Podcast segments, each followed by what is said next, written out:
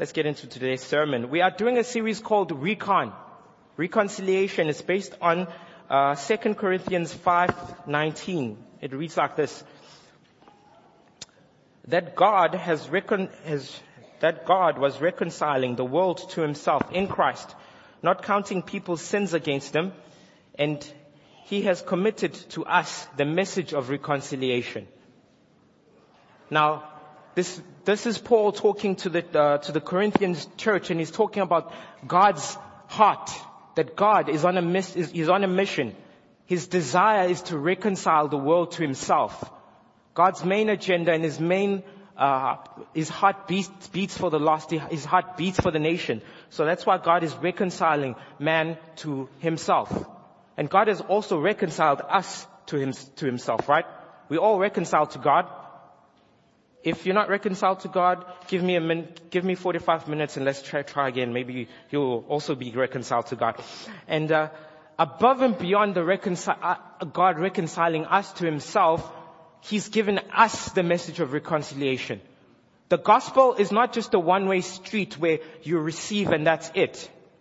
It's you receive, now that you know, you have a responsibility to teach others. You have a responsibility to pass it on.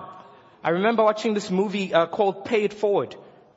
And this little boy would receive, would, uh, would do one good deed and in return would ask the, the, the next person to do another good deed in return. It's similar to us. Jesus says, I'm, I'm doing you a favor. I'm letting you off. Your sins are wiped and they're clean. Now go out there and tell the rest of the world what I've done for you.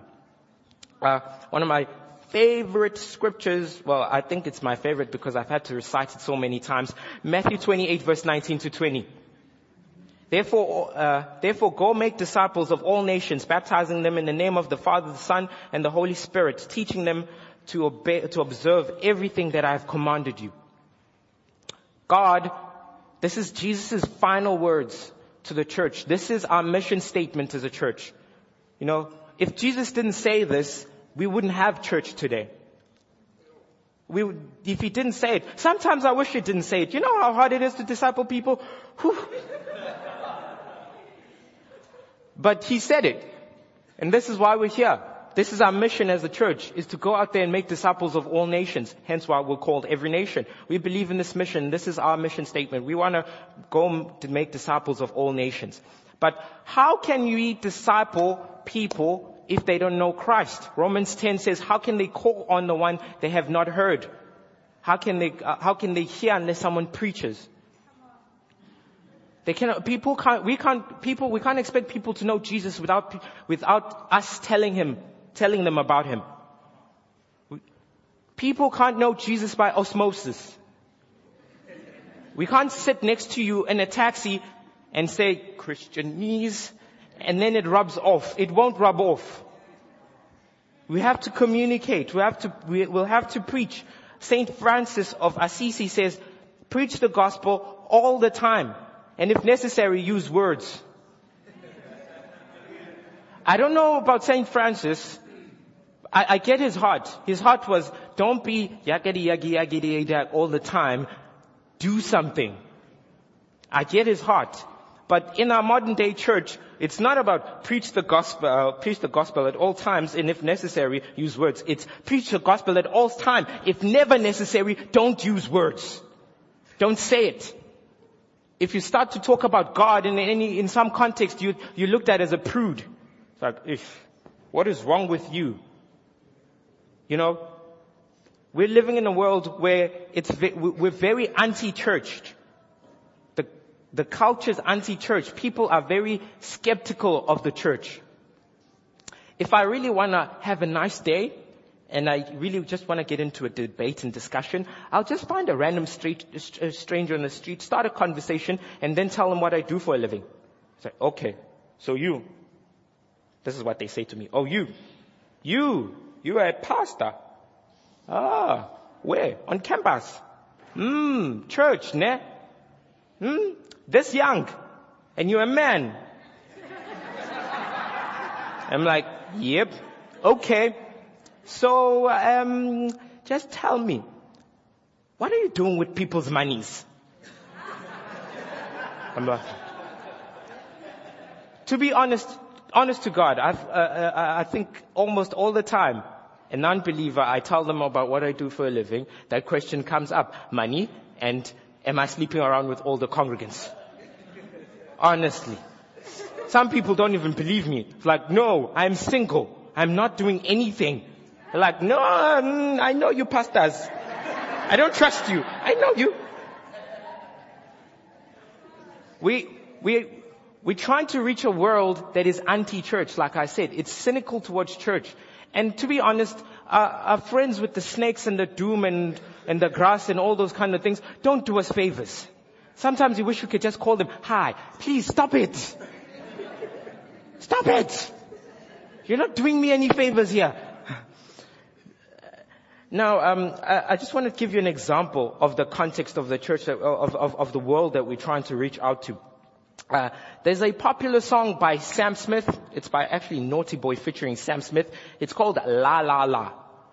It, it reached, um, it reached number one in 26 countries. It's a very popular song. It was very popular in 2000, uh, 2013. And I don't really know what the context of the song is or what these guys were on about, but I just want to take a, uh, just a little snippet of it and read it to you, just to maybe under, give you a better understanding of the world that we live in. I love music, by the way.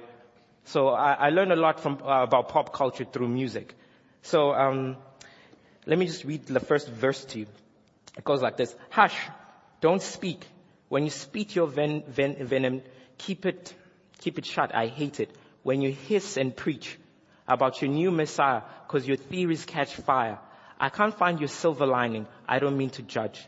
But when you read your speech, it's tiring. Enough is enough. I cover my ears like a kid. When you, when your words mean nothing, I go la la la. I'm turning up the volume when you speak, cause my heart can't stop it. I'll find a way to block it. I'll go nah, nah, nah, nah, la la la la la la la.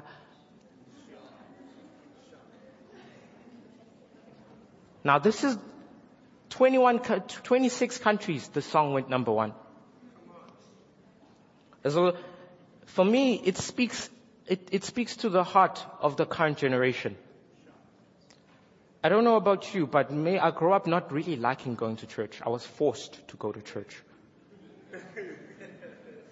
Either I was going to get beaten and called a heathen, and second, God is going to send me to hell. So I went out of duty and out of honor to my mother. I never understood why. When I come to varsity, I was like, ha, mom, you're not here. Freedom! Sunday, what is on? okay, I'm free.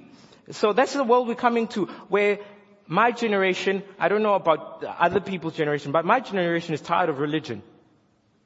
My generation is tired of being told that you have to go to church.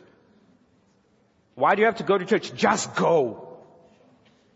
People are very cynical. And in fact, this word, um, this word preach, because we are called to preach the gospel, right? This word preach can sometimes get a little bit of a bad connotation to it. That's why sometimes preachers don't even want to be called preachers anymore. I'm, I'm here to give a talk or a speech, a lecture, because we don't want to use the word preach anymore because the pre, the word preach is being associated with doctrine, with, with indoctrinating people.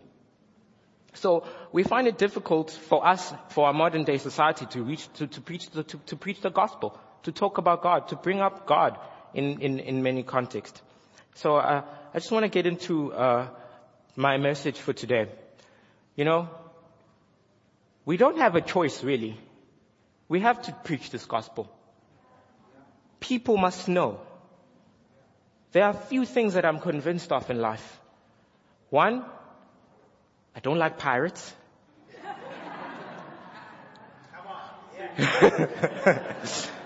Two, I don't trust politicians all the time. Three, the gospel is the only hope for this world. Apart from Christ, this world has no hope. And if apart from Christ the world has no hope, then we have no other option but to preach this gospel to the ends of the earth, like Jesus said. Now the problem is that we sometimes are using archaic methods in the 21st century. Or maybe sometimes we're not fully understanding the methods. Uh, I don't know who it is, but I think it's Steve Murrell. He likes to talk about this quite a lot. He says you need to crack your cultural code. You need to crack the context of where you find yourself. Because we're all called to make disciples. The way you make disciples in Umlazi is not the same you make disciples in Glenwood. In Umlazi, it's okay to greet your neighbor. In Glenwood, it's not. I stood outside my neighbor's uh, door for five, uh, for, for ten minutes and they didn't open. And I was just asking for, for, for ladies. So the context is different. We find ourselves in different con- in context, but we need to crack the code. We need to crack our, our cultural code when, and we actually need to understand the questions that each generation is asking. I was looking for a cleaning lady.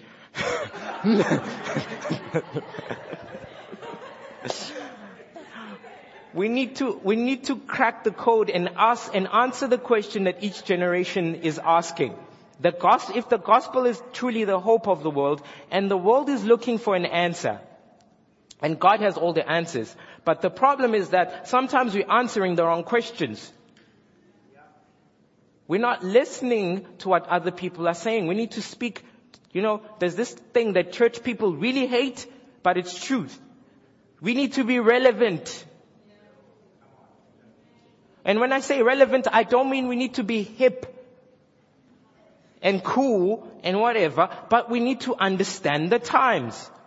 We need to be relevant to other people.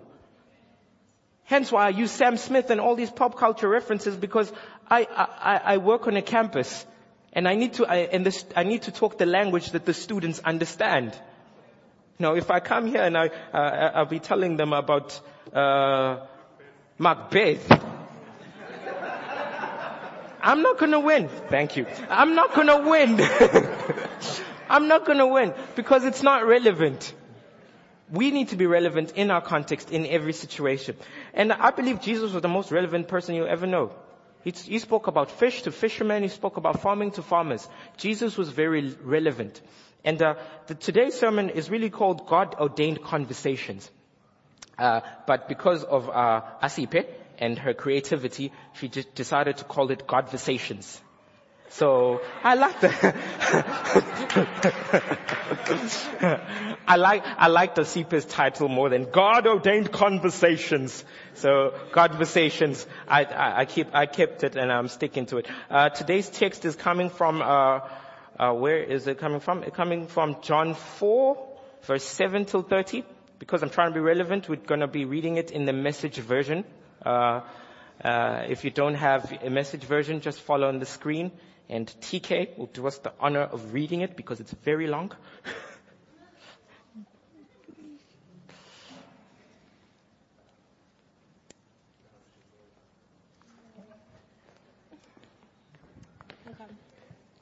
A woman, a Samaritan, came to, the, came to draw water.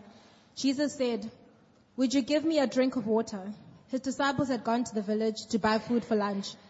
The Samaritan woman, taken aback, asked, how come you, a Jew, are asking me, a Samaritan woman, for a drink?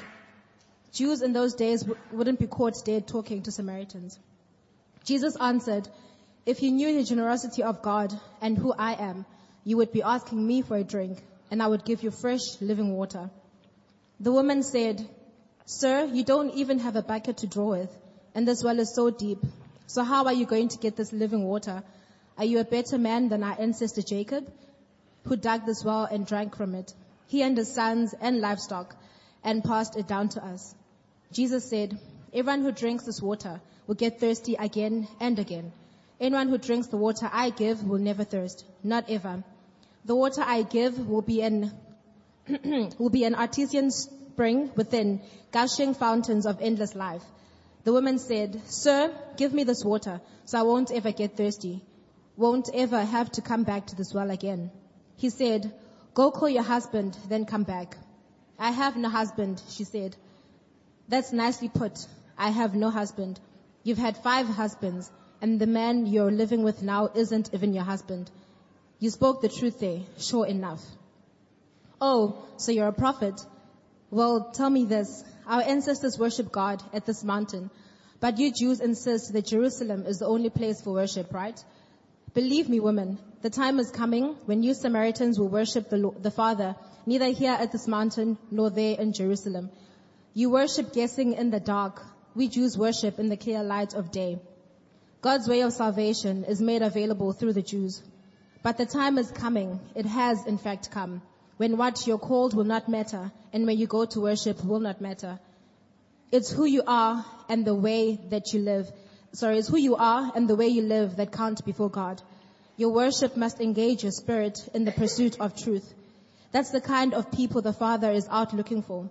Those who are simply and honestly themselves before Him in their worship. God is sheer being, being itself, spirit. Those who worship Him must do it out of their very being, their spirits, their true selves in adoration. The woman said, I don't know about that. I do know that the Messiah is coming.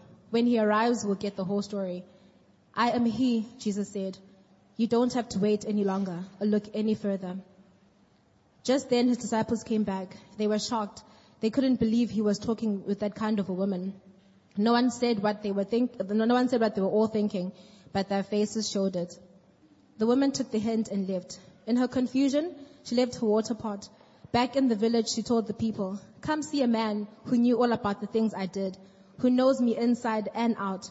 Do you think this could be the Messiah? And they went out to see for themselves. Thank you. Thank you, TK.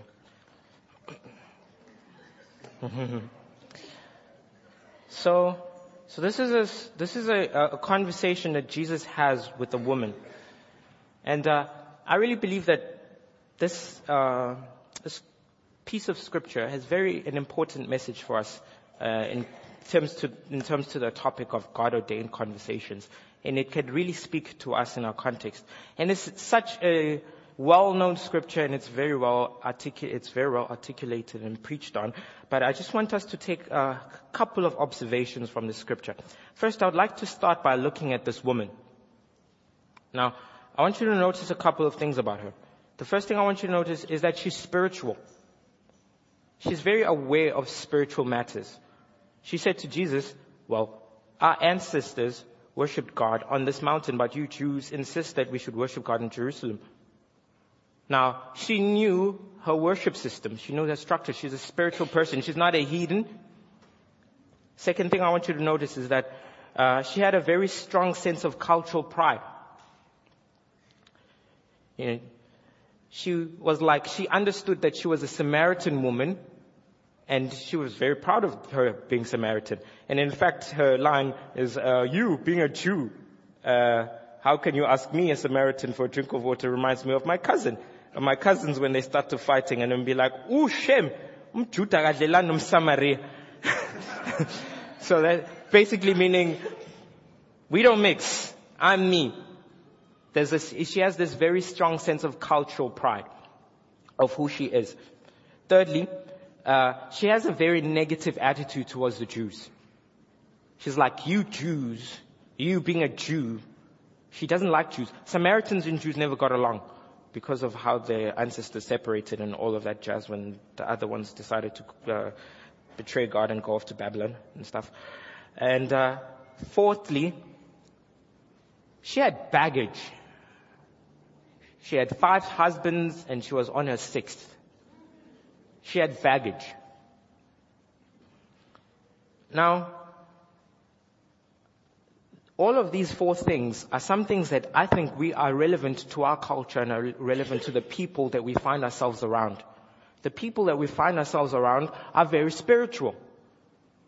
One, one out of every 10 South African believes in, well, one out of every 10 South African doesn't believe in God, which means one out of nine South Africans are God believing people. So it's very rare that we'll find atheists in this country. We find them, you know, but it's very rare. So the people we are trying, you and I are trying to reach out to are spiritual. Uh, cultural pride. We all know about this. Everyone has their own sense of cultural pride. It's like, oh, you can't tell me nothing about your Jesus. Your Jesus is white. I am black. I need a black Messiah. I need, he's a, is a black God. I, I need someone who speaks to me as an African person. A white person would say, that is a bunch of lies perpetuated by, a, by, by, by the man who's trying to uh, oppress free thinking spirits like us. I'm not uh, stereotyping white people, but that's what my white friend said when he saw a Bible. And um, a negative attitude towards church, a very anti-church. Don't tell me about church. Don't tell me about this. No, let's not get into it. People have, this is what the people that we're trying to reach out to. And they have baggage. People have baggage. They have problems. They have life. Life happens. You know, and when you engage in sin, sin, sin bites, and sin will have the results of sin itself. Now, we, we, I've found myself in this context, and I've seen people like this. I don't know about you, but that's what I've seen. And I really want us to look at how Jesus addresses this problem. To me, uh, to me, this is like Jesus' masterclass. I, I, I take a bow. I take a bow, sir. and uh, first, the first thing Jesus do- does is that he doesn't preach to her.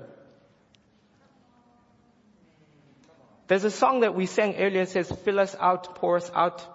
You know, it's taken from uh, scripture, Acts 1.8. It says, when the Holy, when, but when we receive power, when you receive power, when the Holy Spirit comes on you, you will be my witnesses in Jerusalem, in Judea, in Samaria, until the ends of the world. Now, Jesus is saying, go be my witnesses. Have you ever seen a witness casting judgment? No, we don't. What do witnesses do? Witnesses get up, they tell you what, they tell you what they've seen, they tell you what they've heard, they tell you what's happened to them. And Jesus asks us to be that, to be His witnesses. He's filling us up with His Spirit so we can be His witnesses. I know it's nice to be filled with the Holy Spirit. It's really great. But I just really don't like the second connotation that we need to be witnesses till the ends of the wor- ends of the world. But that's what we're called to do. We are called to be Christ witnesses. And Jesus, what he does in, with this woman is she has, he has a very simple conversation with her. And he addresses all these issues. Now, one of the biggest problems that we, we face in the world is that we are afraid, we are so afraid of answer, answering questions that non-believers have. Like, I don't know. That's why we end up, I believe, that's why we end up preaching sometimes. Receive Jesus. Just receive Him. And then, and then we run away. Uh, this reminds me of this other guy who was evangelizing outside P Block long, long ago when I was still a student. And uh, he saw a bunch of guys standing there together, and he just walked up to them, and he was like, "Wir haben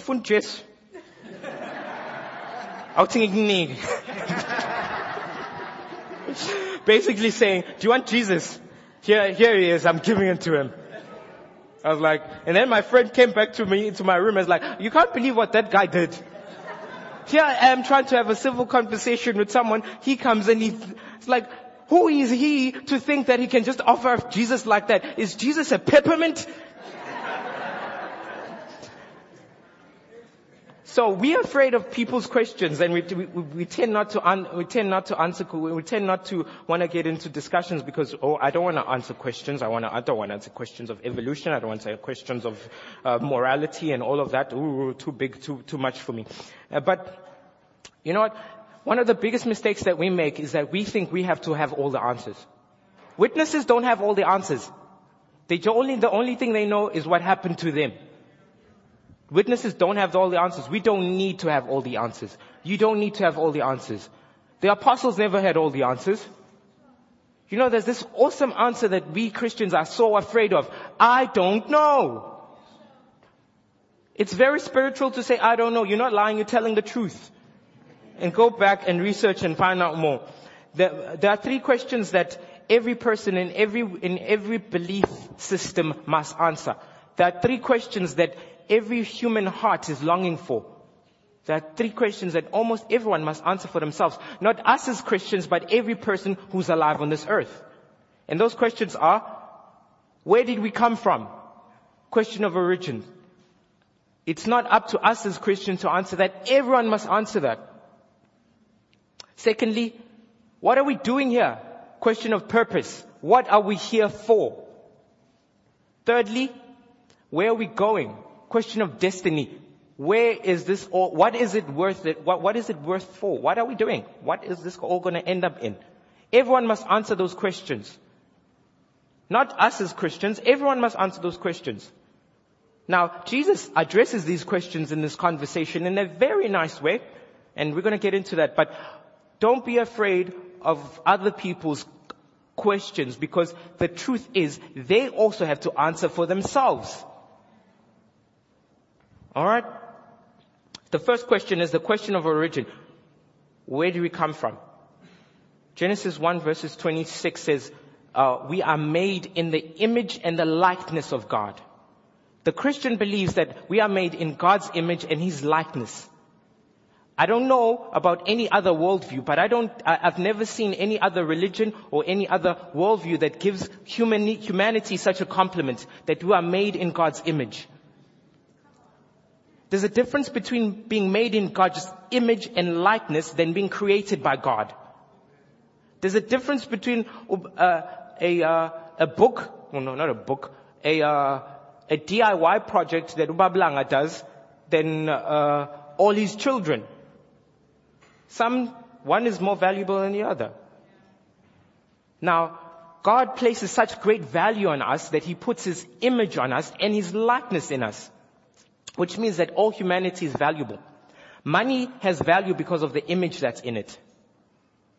Now, if you think about the Muslim, Muslims say we're all God's creation. We're not really made in His image. That's blasphemy. We're not made in His, uh, in, His likeness. That's also blasphemy. I don't know about uh, African religions believe that we're created by God, but we're not really made in His image or His likeness. So it's such a great compliment. And Jesus answers this woman, uh, addresses this question that this woman has, but He addresses it in a different way. Origin is not just a question of where do you come from, but it's also a question of worth. People listen to you more when they know where you come from. If you come from Gobo Gobo High, no one's going to listen to you. If you come from Hilton College, people don't listen to you. He comes from Hilton College. All right. Karabo Langa. uh, so it's a question of worth. I remember when I was a child, we, I, I, used to play around, and Wayne's sons do this quite a lot. I used to play around and I used to dig, and uh, in, in my mom's yard, thinking I'm, I'm a miner and I'm looking for treasure and all of that. And this other time I found a button. I think it was a jacket, a, a button of a jacket. It was very dirty, but the only thing I saw, it, it was a round thing and it had some writing on it. I was like, ooh, money! It looked like money, but it wasn't money. Now, I found it valuable because of the image that was in it. Because of the image that we have on us, on our lives, on us, on, on, on ourselves, we are valuable. When Jesus speaks to this woman, he doesn't come and says, you're valuable, my dear child. He treats her with value. His disciples were saying, um, uh, the disciples were like, we're shocked that he's talking to such a woman, that type of woman. You know, the type of people that when you just get around with, you feel like their non-believerness is gonna jump onto you, so you just like, stay away. so for them, this is what that type of woman was. That type of woman. She was isolated from her community. You know, no one goes to the, to the well by themselves. We go in, they go in, people go in groups. Isolated by a community. She's a Samaritan, which the Jews just loathe and don't like. And what Jesus does is he, he treats her with dignity. He says, give me, may you please give me a drink of water? It's like, okay, she's taken aback by his request. He treats her with dignity. Despite all the covering and all the dirt, Jesus sees the value, the image that is placed on her. And he treats her with dignity. We also called to do the same thing. Treat people with dignity. See the treasure inside of people despite the dirt, despite all the other things, see the treasure in people. Because when you remove all the dirt and all the funny funk and all of that, we're made in God's image and we're made in God's likeness. And we're all worth it. There's no one who's less than the other. There's no one who's more significant than the other. So Jesus answers this question of origin and worth and meaning. Secondly is the question of purpose. Why are we here? Question that plagues a lot of people. The Christian worldview and the Christian belief believes that human, uh, uh, the humans, human race's greatest need and its greatest desire, the purpose of humanity is to worship God. The ultimate end of all humanity is to worship God. And I believe that's true. If we look around, there's so much worship that's going on. I mean, like if you go to town right now, there are a lot of people scattered all over the city going to watch all different kinds of forms of worship. And if you go to Europe, yeah, the churches might be empty, but the soccer stadiums are full. And what they're doing there does seem like worship to me. I don't know about you. Hands up in the air. uh, so there's, there's this longing for hum, as humans we have this longing to worship something. We want to worship something. That's because we created to worship God. Now the problem is that we take this desire and we fill it with all kinds of different other things. We fill it with sports. We fill it with, we fill it with money. We fill it with fame. We fill it with all kinds of different things. We worship all kind, all, all sorts of other different things. Because there's this longing to worship. There's this longing for worship. And Jesus speaks to this woman about this worship thing. And when the woman asks it and, and asks him and he says, so, you're a prophet I see. Well tell me, our ancestors worship God in this mountain, but the Jews insist that Jerusalem is the only place to worship, right? Then Jesus says, believe me woman, as time is coming when you Samaritans will worship the Father neither on this mountain nor in Jerusalem. You, you worship, uh, guessing in the dark. We, we Jews worship in the clear light of day. God's way of salvation is made available through the Jews, but a time is come, a time is coming and has come, in fact, where we are called to worship God in spirit and in truth. Other versions say that. You know, we focus on so much on the technique and all of that. We are called to worship God in spirit and in truth. Now, the Jews worshipped God in the temple. Old Testament worship was done in the temple. According to uh, 1 Corinthians 6, uh, 16, it says, we are the temple of the Holy Spirit. We are the temple of God. In the Jewish language, worship and service the words worship and service are synonymous. It's like this, they're more, almost interchangeable. You could use them in the same way. Worshipping God and serving God are, literally pretty much the same thing to, to, to, to the Jewish culture. So, if we are called to worship God, which means to serve Him, and we are the temples of God, that means whatever we do is worship. Well, everything that we do is supposed to, we are called to worship God. Your work is supposed to be worship unto God. Your family is supposed to be worship unto God. Everything that you do is called to be, is, is, meant to be worship unto God. But we have come up with a system where we separate. Sunday for God, the rest of the six other days are for me. Or my boss. Then Saturday is for me. But God is saying all of it belongs to Him. Everything that we do is supposed to be an act of worship. Now, the problem with this is that um, like Jesus said, you Samaritans are worshiping in the dark. We all like worshiping, but some of us are worshiping in the dark. Literally mean, well, if you translate this worshiping in the dark, it means you're lost. Have you ever been in the dark? It means you're lost. That's what Jesus is saying. You're pretty much lost. You have a desire for something, but you don't know what it is. Humanity has a desire to worship, but sometimes they don't know what it is. And the biggest problem with that is sin. Psalm 24 says, who may ascend to the hill of the Lord? Him who has clean hands and a pure heart. We cannot worship God in sin. We need to be righteous first before we can worship God. We cannot enter into the courts of God when we are in sin. We have this big issue as humans and this big problem and it's called sin. And we love it. A lot. I, I, spend time with, uh, with students on campus and sometimes they understand the gospel. You share the gospel, they understand. I, yeah, I hear you. Yes, but I have too many girlfriends and I can't give them up. So I'm just going to focus my girlfriends and I'll see God later. There's this problem of sin. And other people address it by, if I come to church and worship God, my sin will go away. We cannot worship in sin. Even in, uh, in the Old Testament, when God redeemed the Israelites from out of Egypt, worship was only instituted after redemption.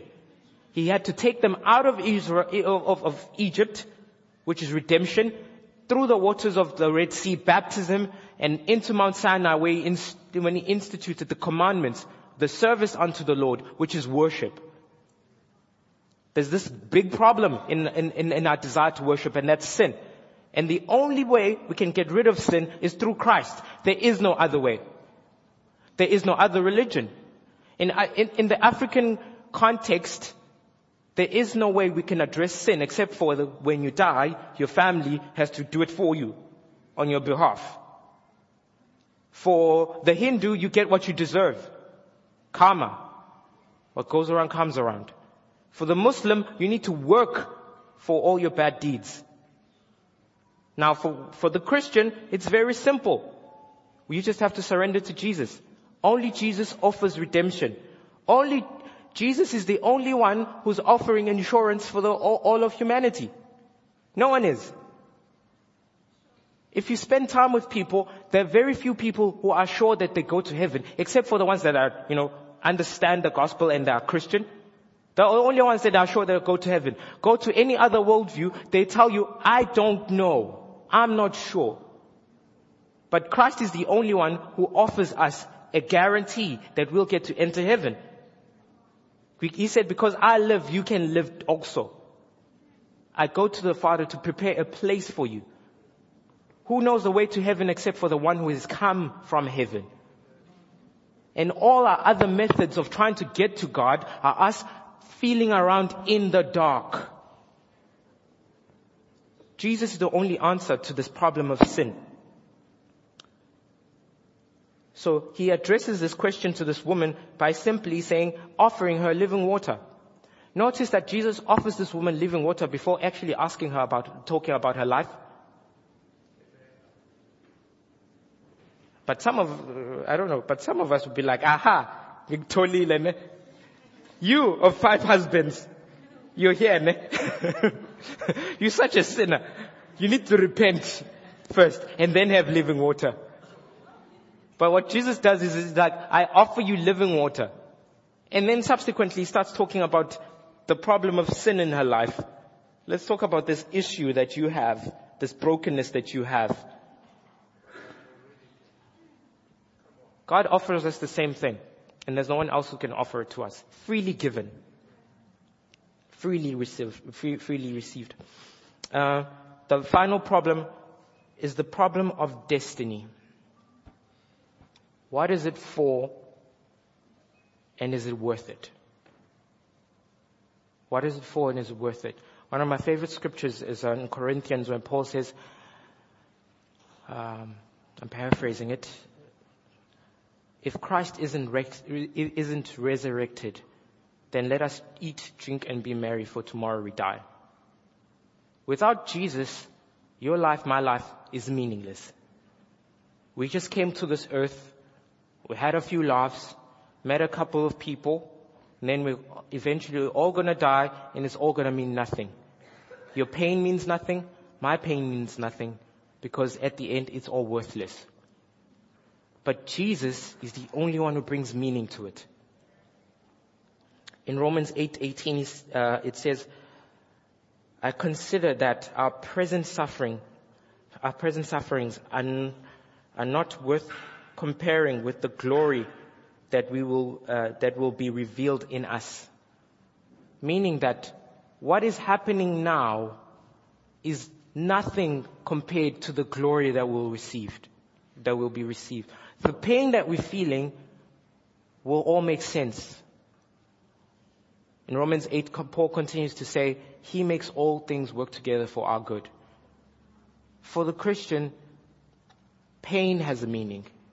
Loss has a meaning.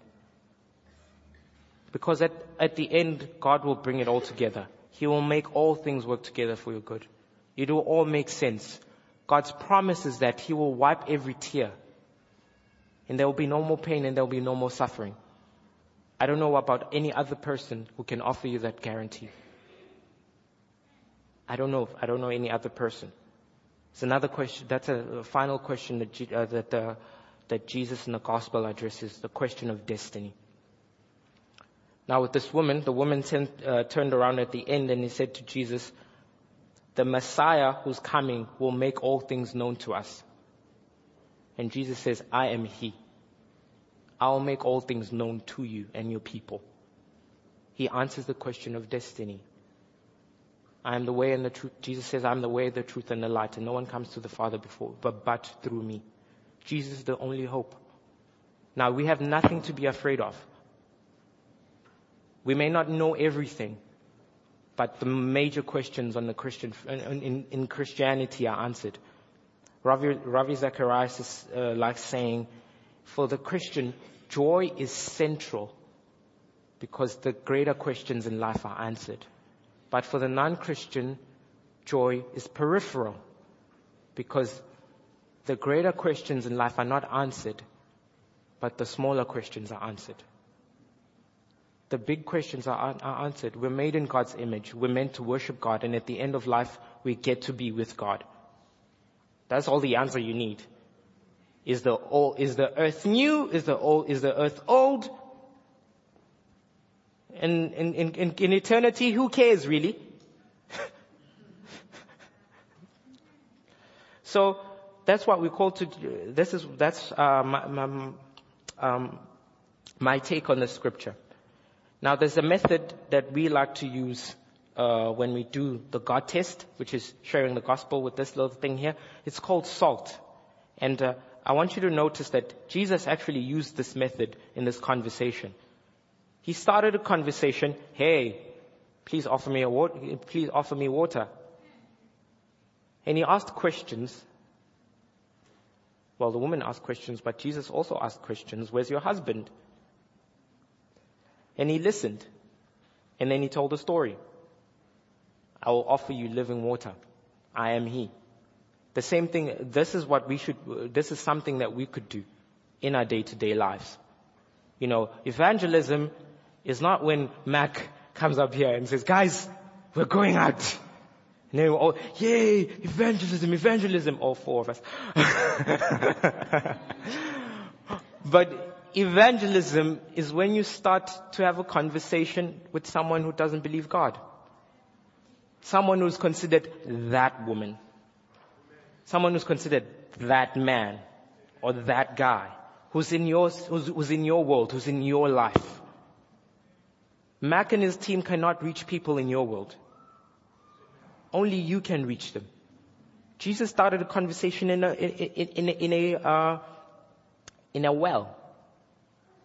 You know, a well where people go in our modern day life is probably the shopping mall. That's where he started conversation. Simple conversation. You know what happens as he continues and, and, and, uh, as they go on and these, Jesus' disciples come back, Jesus speaks to them after that awkward conversation of Jesus, why are you talking to this woman? Now Jesus is addressing that question of why am I talking to that woman?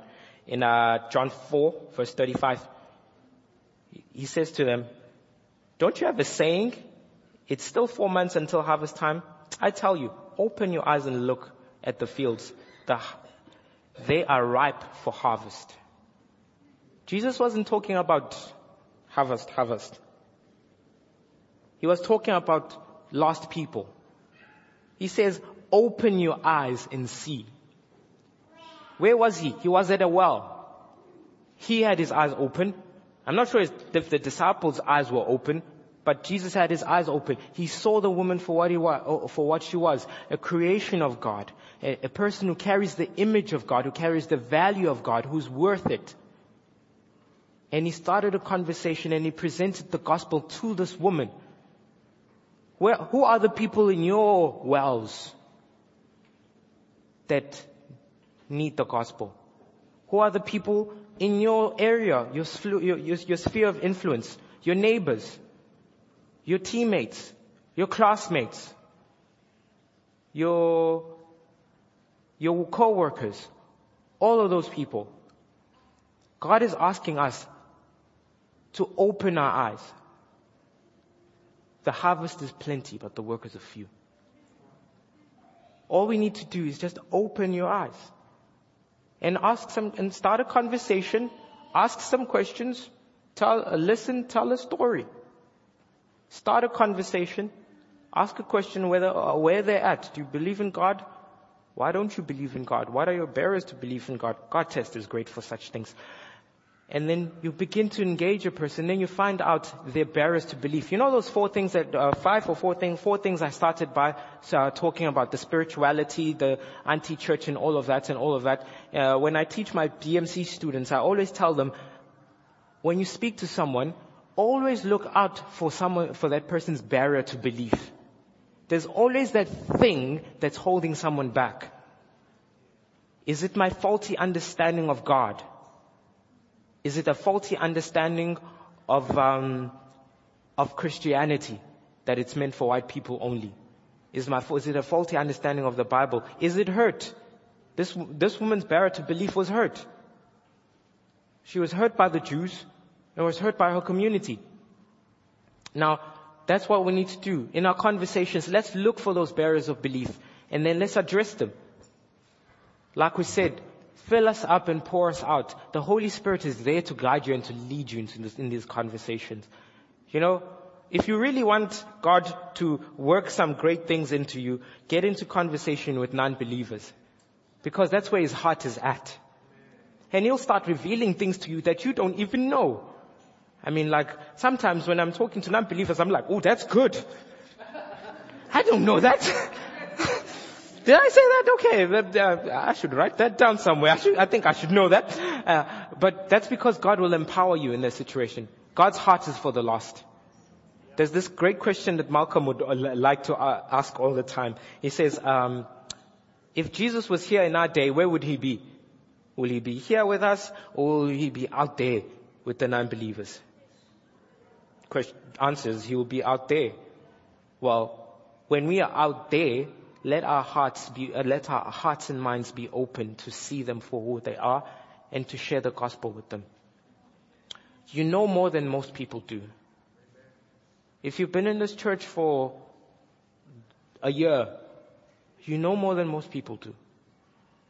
You know more than your neighbors do. At the beginning of, no, at the, when we moved into this venue, God gave us a word and He says He will fill this venue up. It's a prophetic word, it's a promise. But if you don't act upon a prophetic word, it has no meaning. If we don't do nothing about it, it's not going to happen. Because God gives you a word and He wants you to partner with Him in that word. And it wasn't a word to the leadership of this team, it was a word to all of us as a church. That we are moving here to open up all this room so we can get more brothers and sisters to come in and enjoy the presence of God with us and to fellowship with us. And uh, finally, I just want to read uh, John 4, 39. Many Samaritans from that town believed in him because of the woman's testimony. He told me everything I ever did. So when the Samaritans came to him, they urged him to stay with them, and he stayed two days. And because of of his words, many more believed. This woman's testimony was simple. He told me everything that I ever did. Some, be- some people actually believe that if this might not be the right phrasing, the right phrasing might be, he told me everything that I ever did and he n- did not judge me for it. All that this woman remembers is the love of God. Ultimately, it's the love of God that will change man. It's not our eloquence, it's not our knowledge, it's the love of God.